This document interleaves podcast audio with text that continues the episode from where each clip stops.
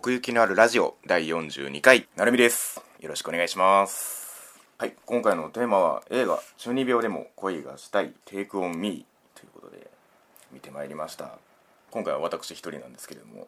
まあ、中二病でも恋がしたい。一番最初のそのアニメが放映されたのが5年前ということで、まあ、その間に、まあ、総集編だった高梨立花会劇場版中二病でも恋がしたいがありで、えーと、中二病でも恋がしたい連第2期を経て今この劇場版が公開されたという形ですね。個人的に言うとこの中二病っていう作品は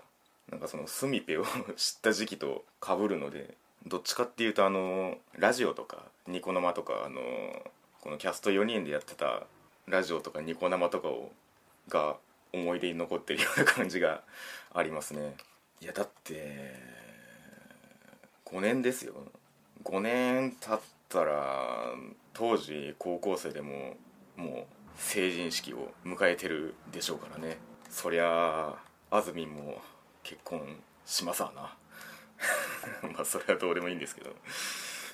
なんでしょうね。僕あの中二病でも恋がしたい蓮の方の記憶がほとんどないんですけどそういう方多いんじゃないですかね。なんとなく主題歌の印象とかもなんか Sparkling Daydream と Inside Identity の印象の方が残り続けてる感もありますが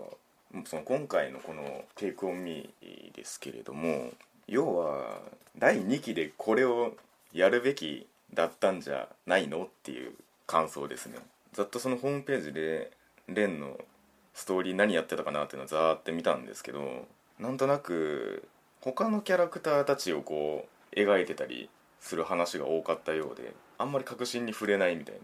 まあ、要するにその中二病から抜け出すの抜け出さないのどっちなのっていうのをこう立花がねその雄太との恋を通してどうするかっていうのをずっとやってきた話だったかなと思うんですけどもだからその辺のテーマをその蓮の方の最初と最後で投げてで今回収したみたいな。そんな話なのかなって思いますね。基本的にそのキャラクターのその動きが可愛かったりその掛け合いが楽しかったりっていう部分の魅力も大きいのでなんかその辺りに振ったのがむしろ蓮だったのかなっていう気もするんですけど、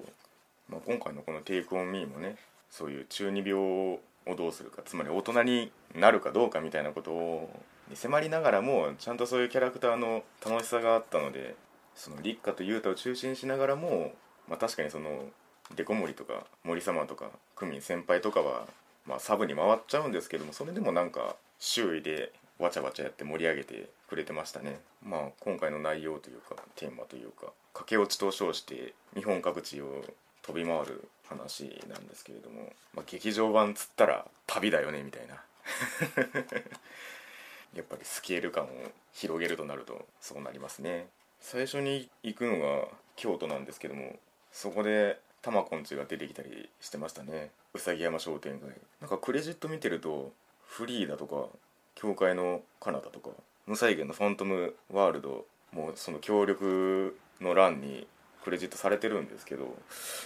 その辺りがどこに出てたかちょっと僕は分かんなかったですね。お気づきの方は教えていただきたいんですけれども。で東京行った時にあのこう挿入歌が流れてこう立花と雄太が2人がこうあちこち観光してる映像がバーって流れるシーンがあるんですけどあそこがなんかその挿入歌の感じもあって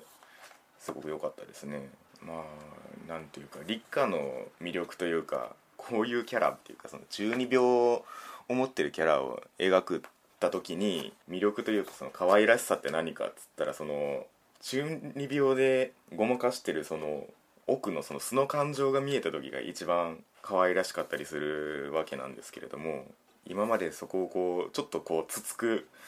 程度だったのをこう一気に察してきたんでその辺りの可愛さみたいなものはあったかなって思いますね。いや本当もう一回言いますけどその連でやれよって思うんですけど そこれはやっとくべきだっただろうって思うんですけど。だからそうそう七宮がね連で出てきたあの魔法魔王少女七宮が背中を押すようなポジションにいるんですけれどもっていうかみんな優しいねみんな。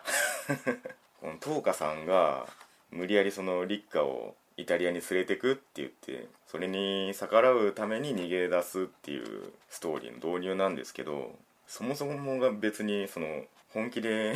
捕まえようと思ってるわけじゃないっていうか現状を変えるためにみんながあの手この手で後押しをしてくれるってでここまでして舞台整えてようやくっていう。ここまでしないとまあもういけないんだなっていう映画でしたね。だから本当にまあさなぎのね例えなんかありましたけれどもパンフレットでも触れられてますけれども羽化を待つというか自然にそうなるから。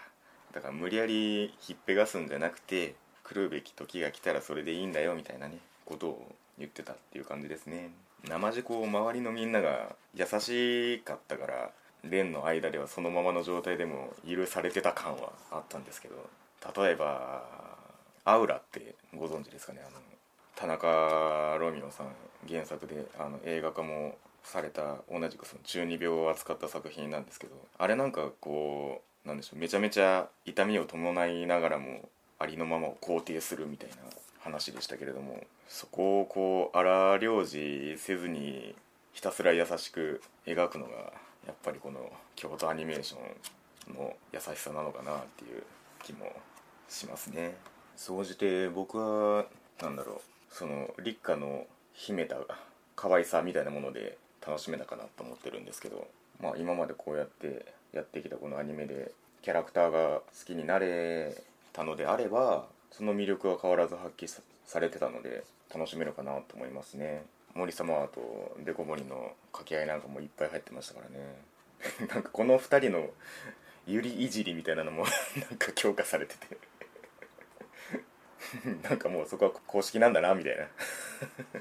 みたいな目線で見てましたけれども。パンフレットのそのスタッフ座談会では続編もやりたいねみたいな話もされてるんですけれども。うん。でもちょっとやりきった感はあるような気は個人的にはしますね。やるとしたらもうレンでやった時空の隙間を埋めまくるしかないような 気もちょっとしますけれども。まあ冒頭でも触れたように5年経って今なお続く息の長い作品ですからね。ブラックレーゾンデートルの4人が久々にあのこの宣伝用の特番で変わらずわちゃわちゃしてるのが見れただけで僕は 満足なんですけれども。なんかそういう変わらないものが今も続いてるのがいいなって思いますね、まあ、かつてこの中二病でも声がしたいを楽しんだ人はぜひ見に行っていただきたいですね。で最後にちょっと入場特典でカットフィルムをもらったんでちょっとそれを開封してみたいと思います。まあ、キャラクターが入ってたら当たりなのかな？どうなのかな？この辺の価値はよく分かんないですけども。さてお！あデコモリですね。これは。何のシーンだ？これ。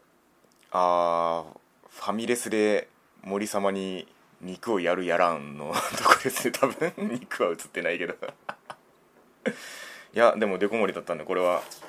個人的には当たりじゃないですかね。やりました。まあこれは1周目の得点っぽいんでまた2週目以降は変わっていくんでしょうけど、まあ、そちらも楽しみに見に行ってみてはいかがでしょうか。というわけで今回は映画「中二病でも恋がしたいテイクオンミーのお話でした。ありがとうございました。